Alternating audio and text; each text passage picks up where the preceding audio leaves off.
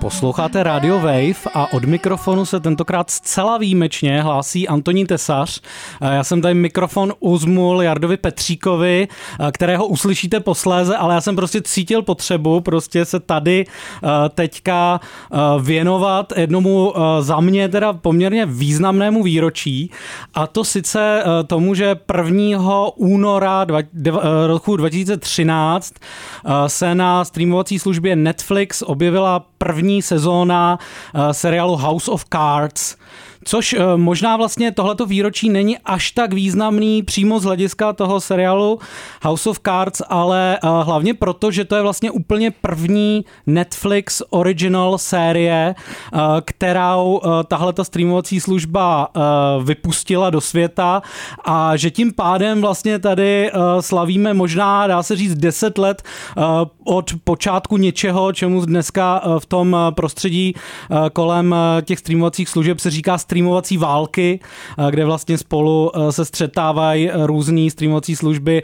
a to, o co jde, tak je právě, jsou právě ty originals, ten eh, vlastně exkluzivní obsah, se kterým přicházejí.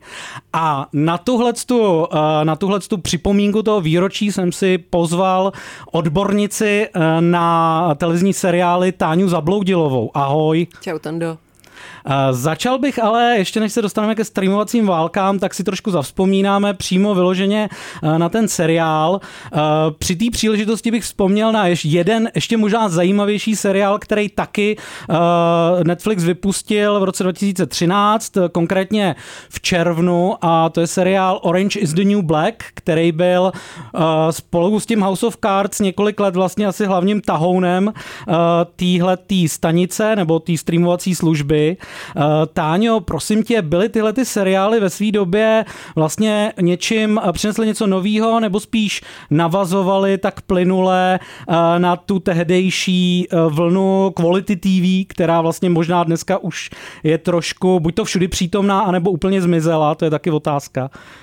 Já mám pocit, že House of Cards uh, byl takový seriál, který surfoval na nějaké vlně a já musím říct, že já jsem ho neměla ráda. Tehdy, nemám ho ráda teď, nikdy se mi jako moc nelíbil, ale je to skvělý příklad toho, že to je, jak si říkal, ten rok 2013 a to je vlastně doba, kdy je rozjetý seriál Mad Men, seriál Breaking Bad, který v nějakém smyslu trošku ještě navazují na Sopránovi, takže to znamená, že uh, byly tehdy jako v kurzu a ještě nebyly dokončené jako opravdu velké, opravdu dobré seriály seriály o ambivalentních mužských figurách, které nás jako fascinují takovou svojí všeho schopností. Zároveň třeba rok potom, myslím, eh, vyšlo True Detective, ve stejný rok vyšlo Top of the Lake, což sice má jako trochu jiný téma, ale bylo to vlastně docela jako nabitá doba. Ten Netflix prostě už pár let předtím začal streamovat, ale streamoval filmy, takže vlastně bylo úplně jako logické, že se pustil do těch svých originals, že začal dělat vlastní seriály a svezl se právě tady na té vlně Quality TV, nebo, nebo já radši říkám Complex TV, ale to je celkem jedno, protože už od těch jako nultých tak ten Quality let ona tady TV byla. byl, promiň, takový brand, že jo, v té době, jako, že výraz, něco, no. něco, o čem se vlastně mluvilo, tak jo. proto to používám taky, jinak samozřejmě ten... A docela to říká uh, pořád, jako, já už jsem jako- se s tím smířila. Jako ten termín samozřejmě je v něčem problematický, ale zároveň je tak zaužívaný, že vlastně jako On nic moc jako víme. neříká, jo, to slovo komplex si myslím, že se pak dá, jako, dá se to líp vysvětlit, ale, ale to je jako detail, no. House of Cards si myslím, že se tady na téhle vlně spíš jako vezlo, mělo takový spektakulární první díl, kdy jsme fakt jako koukali, že ten Frank Underwood teda jako čeho je schopný. A já jsem si pak dala nějakých dalších pět, šest dalších dílů a pak jsem prostě nad tím mávla rukou, protože mi přišlo, že to jako nezopakují ten první díl, že už tam nic jako zvláštního nedozvem, že všechny ty ostatní jako opravdu kvalitní seriály mi toho řekli na to téma mnohem víc. Možná připomeneme, že vlastně ten první díl je ještě vlastně zaštítěný jménem Davida Finchera, jakože takovým, wow. hmm. uh, takovou jako velkou osobností, což hmm. taky myslím si, že v té době ještě nebylo úplně typický, nebylo, že nebylo. by nějaká hmm. takhle velká filmová jména se spojovala přímo vlastně s, s těma televizníma seriálama. Jo, jo, jo, to bylo, myslím, Steven Soderbergh udělal The Nick, to si taky myslím, že je docela podobná doba, ale bylo to taky jako wow, velcí režiséři dělají televizní seriály, což dneska je vlastně jako by dost běžná věc, to je pravda, no. A to poslední desetiletí v těch seriálech se vlastně dost psalo, teď už to přestává v těch posledních letech, právě tady o tom fenoménu těch ambivalentních figur i v souvislosti s politickou scénou, jo? protože prostě pak byl prezidentem Donald Trump jo? a ono to jako z nějakého úhlu pohledu, jasně, tak my nevíme, co se ovlivňuje, jako co je to vejce a co je ta slepice, jo? jako působí to na sebe oběma směry, ale my jsme tady taky prostě měli velkou ambivalentní jako politickou všehoschopnou figuru a vlastně to bylo jako období fascinace tady, tady tímhletěm a myslím si, že teď už to trochu jako přestalo, protože ta fascinace vždycky nějak vyprchá, jakmile to umíme jako líp zanalizovat, což už teďka si myslím, eh, ta popkultura umí a už se dívá jako trochu jiným směrem. Ještě tam dám maličkou opravu. Úplně první Netflix original je norský Lilyhammer. To je o něco dřív. Já myslím, že House of Cards byl možná dřív jako odsouhlasený, ale Lilyhammer tam byl jako takový test, jestli to vlastně může, může být. Až pa, ale jako tak je to detail, protože House of Cards je mnohem známější prostě.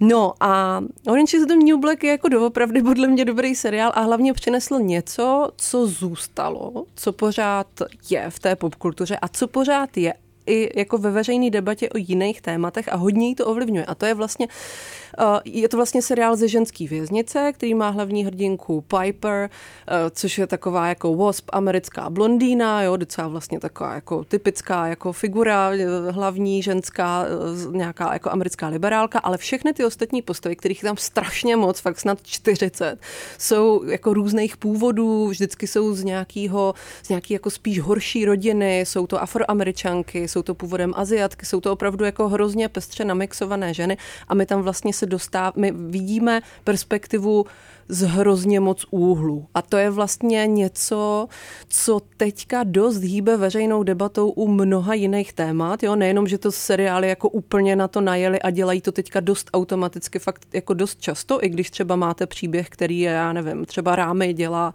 hodně to, jako sleduje svého 25-letého hrdinu, ale když potřebuje, tak přepne do jeho sestry nebo do jeho mámy, jo? protože prostě už jsme si trošku víc vědomější toho, že když vnímáme nějaký narrativ nebo nějaký téma, nebo dejme tomu je to, jestli se má jako přijmout nebo nepřijmout nějaký zákon, takže jako jinou perspektivu na to má, dejme tomu jako starší zámožný muž nebo třeba mladá jako Češka původ, s původem z Větnamu. No. No možná vlastně tohle tu uh, multiperspektivnost, tak tímhletím třeba pros, eh, ještě předtím uh, proslul se třeba seriál Lost, že jo, ale ty uh, Orange is the New Black tohle to možná propojili s nějakou právě společenskou agendou Mnohem a s pohledem víc. těch menšin, no. zdá se mi.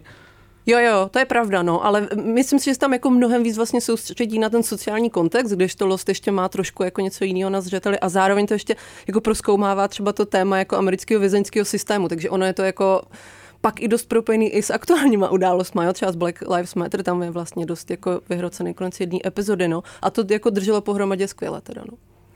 A teďka teda možná vlastně po tom, co eh, odeznělo tady to první období, kdy Netflix jakoby reagoval na tu quality TV eh, vlnu, tak eh, já teďka nevím přesně, jako může to být tak rok 2017, kdy se začaly vysílat Stranger Things, kdy, což je vlastně další velký tahoun Netflixu, kde mám pocit, že vlastně vyměnili to, že se prodávají skrz tu kvalitu, tak se prodávají skrz nostalgii, možná víc. Uh, jak se vlastně proměnil ten, ta strategie Netflixu ohledně tady těchto těch svých jako nejprestižnějších sérií, těch tahounů vlastně těch uh, té služby uh, oproti dnešku? Co vlastně je ta tvář vlastně těch jakoby nejsledovanějších seriálů Netflixu dneska? Ono je to vlastně docela těžko uchopitelný. Když si vezmeme ty největší hity za poslední dobu, tak to byly jasně Stranger Things, ale potom se hodně psalo, že rekordy zlomily Bridgertonovi od Shonda Rhimes, potom se zase vrátili ty Stranger Things a, a vzali to prvenství jako těm Bridgertonům, potom bylo Squid Game, potom bylo, myslím, Wednesday. To jsou ty čtyři seriály jo, a ještě hodně skoroval Queen's Gambit. Jo. To jsou fakt ty seriály, kde vždycky jsme se dozvěděli, kolik hodin jako vykoukali lidi po celém planetě a bylo to úplně šílený. A tam je vlastně vidět, že některé ty věci jsou jako výsledkem hry na jistotu a to je ta Shonda Rhimes, jo, tam se prostě přesně počítá s tím, že ona bude jako global success, protože je to ta autorka Grace Anatomy a několika dalších hyper úspěšných seriálů jako z dřívějška. No a pak to jsou věci jako třeba Queen's Gambit, eh, které já třeba nemám moc ráda, nepřijde mi to jako dobrý seriál, ale nebylo to něco, co by vznikalo s tím, že to bude hit a byl to obří hit. Takže tam je ještě vidět, že v té první dekádě ten Netflix jako si zaexperimentoval občas, jo. A vlastně i ta, i ta jako dřívější CEO, ta čívka toho kontentu, pardon, mluvím jako česko-anglicky, jo, ale ta vedoucí prostě, ta, ta hlava toho jako obsahu, ta dřívější Cindy Holland byla taky známá jako svým napojením na indie filmový biznes, jo. A, a spoustu těch seriálů tam vzniklo taky díky tomu, že prostě fakt je ta kvalita vlastně docela zajímala, třeba BoJack Horseman, jo, nebo ona vlastně tam byla ještě v době jako Orange is the New Black. A to se teďka asi bude měnit. Před těma deseti lety vlastně, eh, když eh, Netflix se rozhodl, že bude eh, teda, že vstoupí teda do té produkce svých původních televizních seriálů, tak oni už tenkrát, myslím, trošku jako čas od času strašili s takovou vizí, že jejich vlastně konečným cílem je zlikvidovat úplně lineární televizní vysílání. Nicméně v té době si myslím, že jejich hlavním konkurentem byla stanice HBO, jako taky teda velký zavedený ale úplně jinak v té době fungující eh, vlastně mediální značka, která taky jako eh, se prezentovala svojí původní produkcí. Eh, teďka v poslední době Netflix zase znova jako vyhrožuje, že teda jejich cílem je nahradit all television, to znamená, že jako veškerá televize zmizí a místo toho teda bude tenhle ten streamovací gigant. Myslíš si, že se teda posunuli za těch deset let výrazně blíž k realizaci realizaci tohle z toho eh, zlo, zlo, zlodušského plánu. No ono to bude zajímavý. Vlastně už jen ten začátek je, je vtipný, že jo? protože Netflix vznikl jako služba, která vám doručí domů v obálce DVDčko, což eh, se stalo údajně tak, že ten zakladatel Reed Hastings si někde vypůjčil DVDčko a eh, vrátil ho pozdě a musel platit pokutu a byl tak naštvaný, že platil tu pokutu, že jako založil Netflix, který vám tu pokutu nedal a pak prostě narostl jako do těch rozměrů té... Což byl še poměrně skromný cíl teda. no, no a ten Reed Hastings vlastně teďka eh, jako uh, už šel do důchodu, jo, on má nějaký asi desetiakrový pozemek někde jako v západní části Spojených států a už je teďka jako ten veterán toho televizního biznesu, ale ten to teda založil a vlastně byl u toho doteď, takže prostě byl u toho, když, když ta společnost narostla do takových rozměrů, že si řekla, ano, pojďme se stát jako HBO vlastně, než se HBO stihne stát námi. Jo, to byl takový nějaký claim pro jako určitou dobu. Uh, jo, cílem vlastně bylo to jako vyrobit určitou sumu věcí, které třeba nebudou až tak úplně jako kvalitní, ale lidi je prostě pokoukají, ty čísla to udělá a, a souběžně vyrobíme pár věcí, které třeba dostanou i ty ceny. Jo? Věci, které se třeba můžou rovnat tomu, co vyrábí HBO.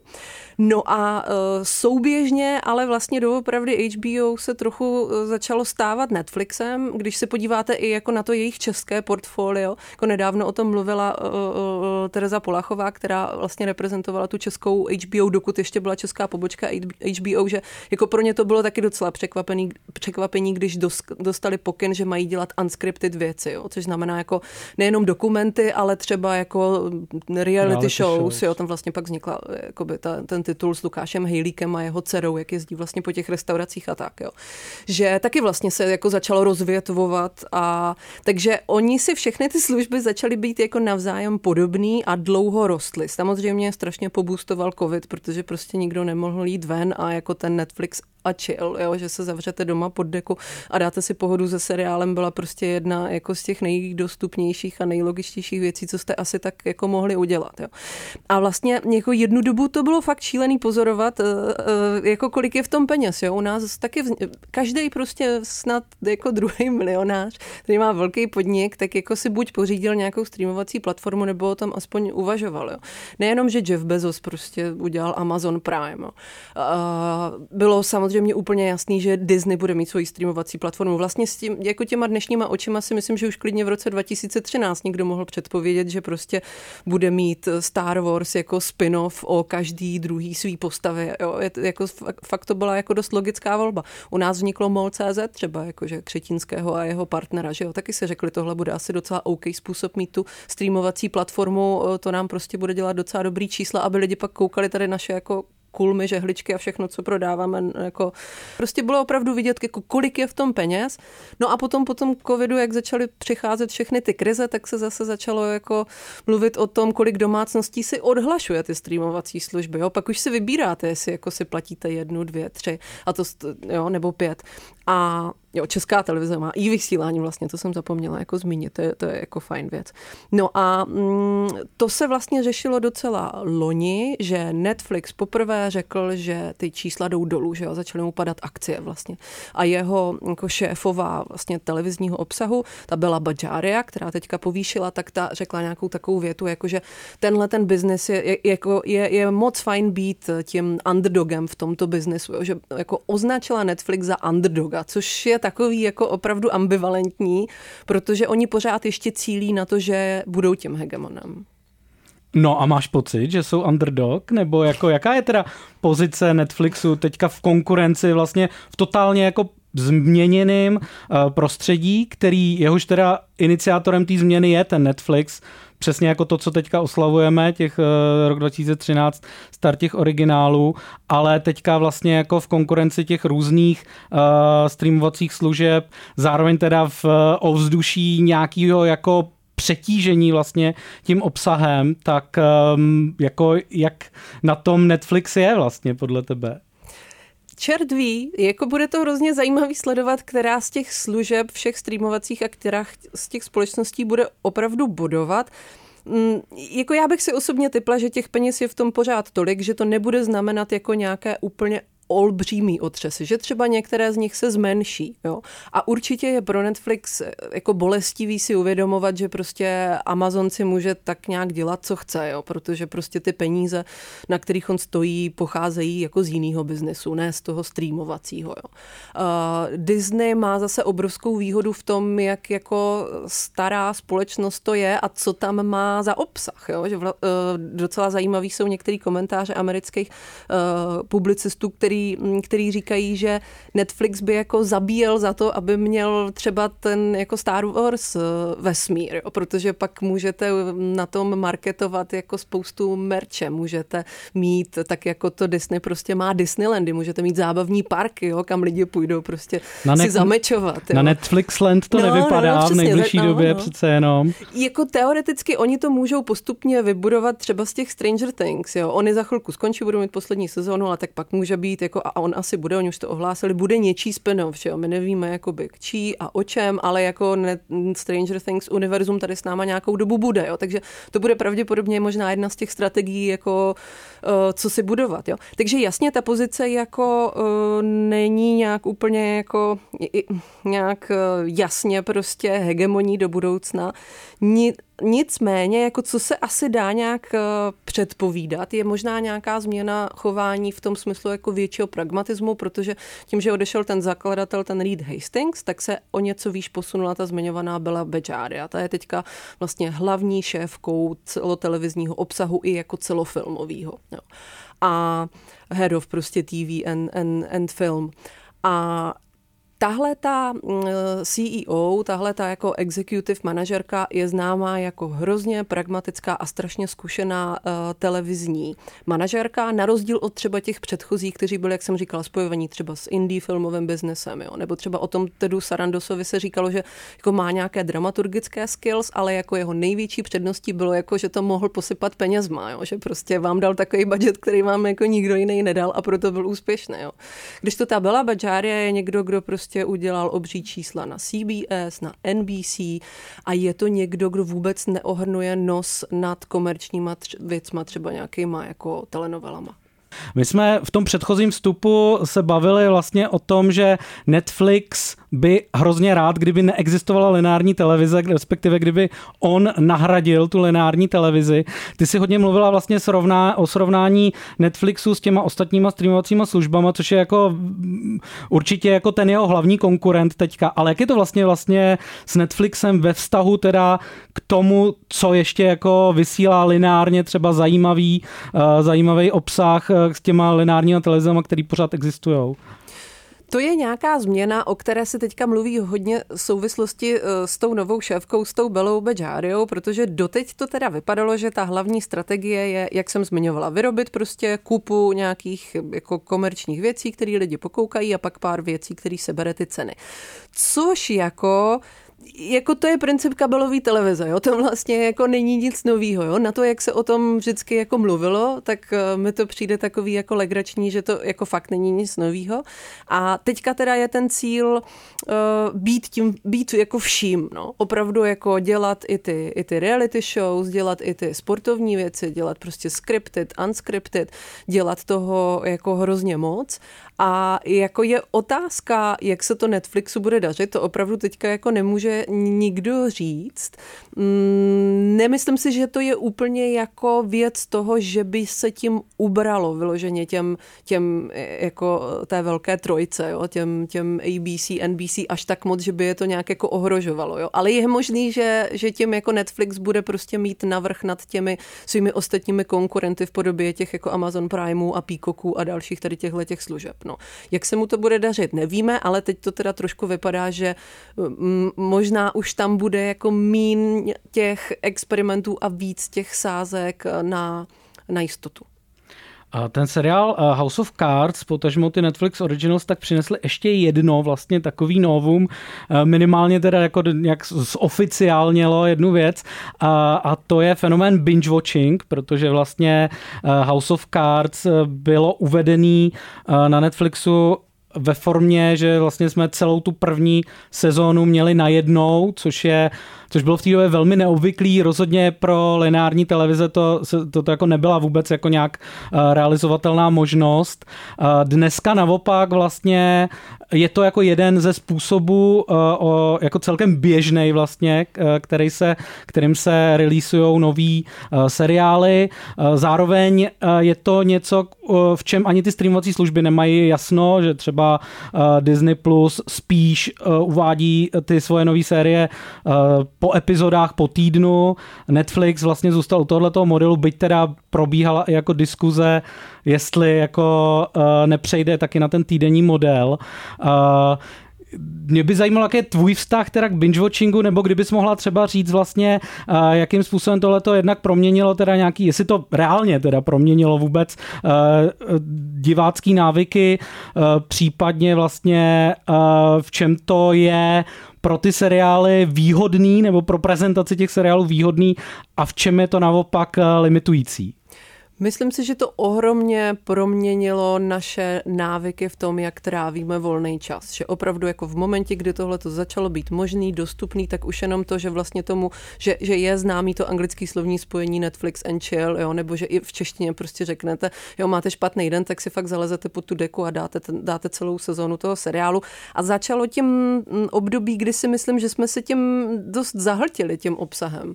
Fakt, e, jako možná to trošku zní divně od člověka, který se dívá na opravdu hodně seriálu, ale myslím si, že se na ně všichni díváme až moc. Jo. A mm, já osobně teda nesnáším to bingeování a mám mnohem radši, když si můžu počkat na ten díl celý týden, protože prostě si myslím, že když to vidím za jeden den, tak to jako dřív pustím z hlavy, vlastně mě to zase tak nějak jako extra neobohatí, že to je prostě hrozně konzumní, no, že to je Já se přiznám, že to mám dost podobně, že já jednak vlastně mám rád jako tyhle ty pomalejší uh, dávkování těch seriálů a jednak mám rád jako vlastně i dlouhý seriály, který mají uh, hodně sezon, což je taky vlastně něco, co zmizelo a možná to i uh, s tím binge-watchingem nějak souvisí, nebo jako mizí vlastně seriály, které jsou uh, na třeba nevím, čtyři a víc sezon. Proto také máš rád eh, Better Call Saul, že jo? což je seriál, který vlastně s tím jako aktivně bojuje jo? a snaží se vlastně být co nejpomalejší. Jo? A pak je to teda ještě zajímavý, třeba jako Nicholas Van Den dělá to stejný. Jo? Eh, teďka já jsem neviděla Copenhagen Cowboy celý, ale viděla jsem to předchozí a to byl takový úlet, eh, který on prezentoval, že to taky dělá schválně, protože vidí, jak jeho děti jako rychle konzumují prostě krátký jako svížný věci, že on to taky jako natáhl jak žvíkačku. Jo takže jsou proti tomu jako různý rebelie. No, e, nicméně určitě to vydělává, jinak by to nedělali. Jo. To zahlcování lidí tím obsahem, to je prostě to, co se teďka, jako taky to nějak podle mě vystihuje dobu, jo, nadprodukce, prostě ten jako fakt jako tlak na jako obrovský růst a jako zahlcování všem obsahem. No. Mm, pak mě ještě k tomu napadla jako jedna věc, která pak může být zajímavá třeba do budoucna pro tu českou televizi, ale možná je to spíš, že to, že to zmiňoval právě výzkumník eh, Petr Štěpaněk z Filozofické fakulty Univerzity Karlovy, že by mohlo být do budoucna zajímavý pracovat s tím, co má česká televize na i-vysílání, tak, že by to zařazovali do běžného vysílání. Jo. A když si vybavíte třeba seriál Pět let, tak on je hodně udělaný jako na ten binge watching s různými jako cliffhangery a ten scénář je vidět, že je hodně napsaný tak, aby byl jako mm, přesně rozdělený na, na ty epizody tak, jak jsou. Takže je otázka, jak to pak jako nasadit třeba v televizi. Jo? Hmm. No jasně, no, tak to tady asi teďka nevyřešíme, naštěstí od toho, od toho jsou uh, v těchto těch streamovacích službách asi povolanější hlavy.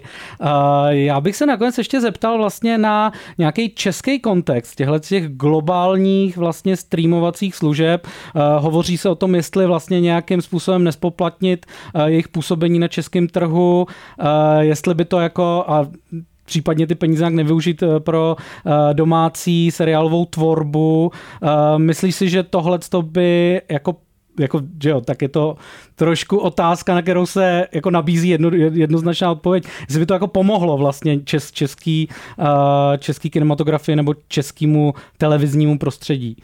No, pomohlo. Kdybychom tady zavolali všechny lidi, kteří pracují v českém audiovizuálním průmyslu, tak myslím, že by tady okolo Vejvu dělali takovou demonstraci s transparenty, jako, že to je vlastně jako fakt uh, palčivý téma. No. Uh, tam vlastně, když uh, se u nás implementovala evropská směrnice o audiovizuálních službách, tak tam byly jako nějaké možnosti, které vlastně si Česko mohlo, mohlo právě implementovat a my jsme si vlastně z toho vzali jenom to úplně jako nutný minimum, což znamená, že v katalogu Netflixu jako vidíte i český filmy, jo. tam třeba Lída Bárová nebo prostě Milada sami, sami, lepší, no. sami prostě lahůdky tam jsou, jo. Ale byla tam ještě možnost eh, přimět ten Netflix nebo jako dát mu zapovinnost, aby on určitý procento ze svých tržeb v té naší oblasti eh, investoval buď to přímo do výroby lokálních titulů, a nebo aby ty peníze směřoval do eh, audio, do českého fondu prostě kinematografického. No a on nedělá ani jedno, jo, zatímco prostě třeba v Dánsku je to 6%, co on tam musí investovat. Dánové to mají, myslím, nejvyšší, jo, protože oni prostě jsou jako ohromně sebevědomí, mají jako skvělou tu seriálovou produkci a oni si ho prostě jako skrouhnou, jo, skasírujou ho. A my se trošku jako chováme tak, jako se Česká republika chová i jako v jiných oblastech, že je takovou tou jako levnou montovnou, která láká ten zahraniční kapitál, aby dával práci těm zdejším eh, pracovníkům v tomhle odvětví, což je samozřejmě super, jo, že se na Netflixích seriálech podílí i naše profesionálové, protože jsou skvělí, ale my bychom mohli z toho Netflixu mít mnohem víc i pro ně, i pro ty lokální tituly, abychom jako nemuseli být třeba až tak zahlcený nějakým americkým kontextem. Jo. Tady je spousta příběhů, který bychom si mohli uh, převyprávět nebo objevovat jako v tom, v tom našem kontextu a je to prostě jako ohromná, jako ohromně důležitá věc i pro nějakou společenskou soudržnost, abychom se mohli bavit o našich příbězích. Dobře, tak... Eh, Teď to douf... znělo trochu nacionalisticky na závěr. Jasně, no, tak všichni se chceme bavit o, o, o svých příbězích. O Masarykovi. Tak na, náš, příběh, náš příběh už teď pomalu končí. Já děkuji Táně, že si našla čas oslavit s náma 13, 13 eh, let. 2013, ale je to 10 let uh, od seriálu House of Cards. Uh, od mikrofonu se loučí Antonín Tesař a teď už teda předávám Jardovi mikrofon zpátky, ale až po písničce.